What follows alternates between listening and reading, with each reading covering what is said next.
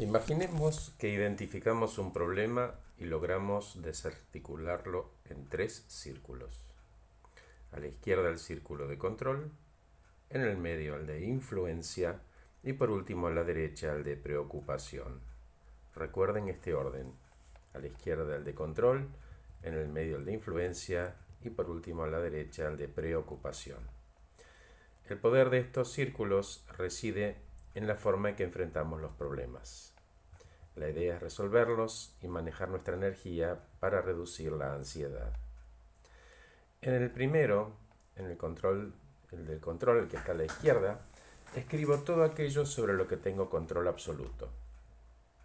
Tengo una presentación, por ejemplo, que preparar. Entonces, ¿sobre qué tengo control?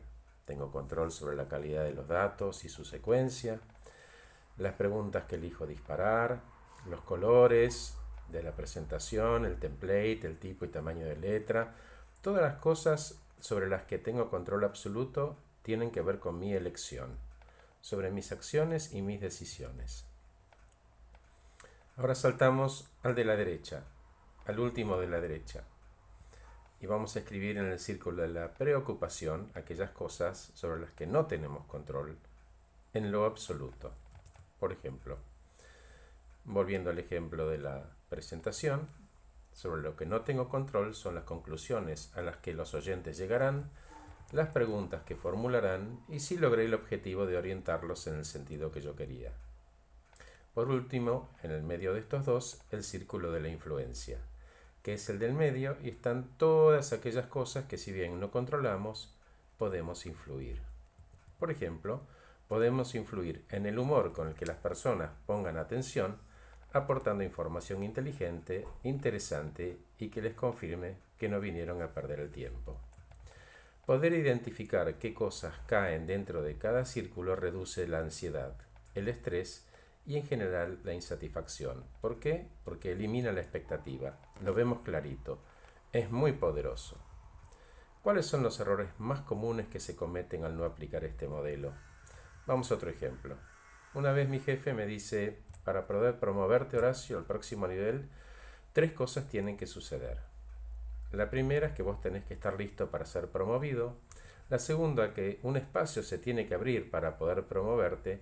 Y por último, en ese momento, de todos los candidatos, vos tenés que ser el mejor que encaje en esa posición. Claramente había una sola cosa que estaba en mi círculo de control, que era dar todo en el trabajo para estar listo para ser promovido. Que se abriera un espacio era algo que estaba en mi círculo de preocupación, ni siquiera en mi círculo de influencia, y no debía ocupar un solo minuto, un solo gramo de energía en intentar controlar o influir sobre este punto.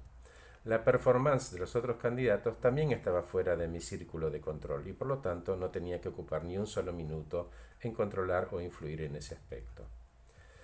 Otros de los errores que se cometen habitualmente es no parar ni un segundo durante el día para descomponer situaciones o problemas difíciles en estos tres círculos. Toma un problema y desmembralo ubicando los temas en cada círculo. Acordate, control total, influir y preocuparnos. Inmediatamente luego de descomponer el problema en estos tres círculos hay que sobre las cosas que tenemos control absoluto, que las pusiste en el círculo de la izquierda, actuar. 100% de foco y energía en las cosas sobre las cuales tenemos control absoluto. Recordemos que estas cosas generalmente tienen que ver con nosotros mismos, nuestra actitud. Sobre las cosas que tenemos que influenciar, es decir, el círculo del medio, influir. La energía en estos casos tiene que estar enfocada en mi acción para influir, pero no en el resultado final, porque no nos olvidemos que no tenemos control sobre el absoluto el círculo de la derecha. El ejemplo más claro es cuando hacemos un regalo. No podemos controlar que a la otra persona le guste, solo podemos intentar influir para que le guste, pero el resultado final está fuera de nuestro círculo de control.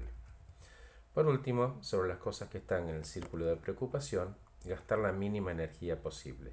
Son cosas que no controlamos ni tampoco influimos, como el clima, el carácter de las personas, por lo que cualquier inversión en tiempo que hagamos para tratar de cambiar el resultado es absolutamente en vano, como si quisiéramos modificar el valor del dólar.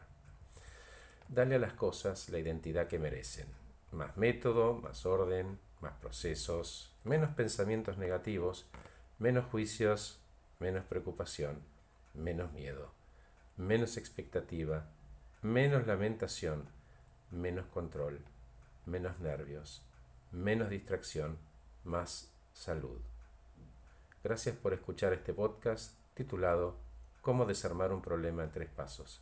Gracias por escucharme. Soy Horacio Velotti. Acompaño personas eficientes, eficaces y felices. Que estén muy muy bien.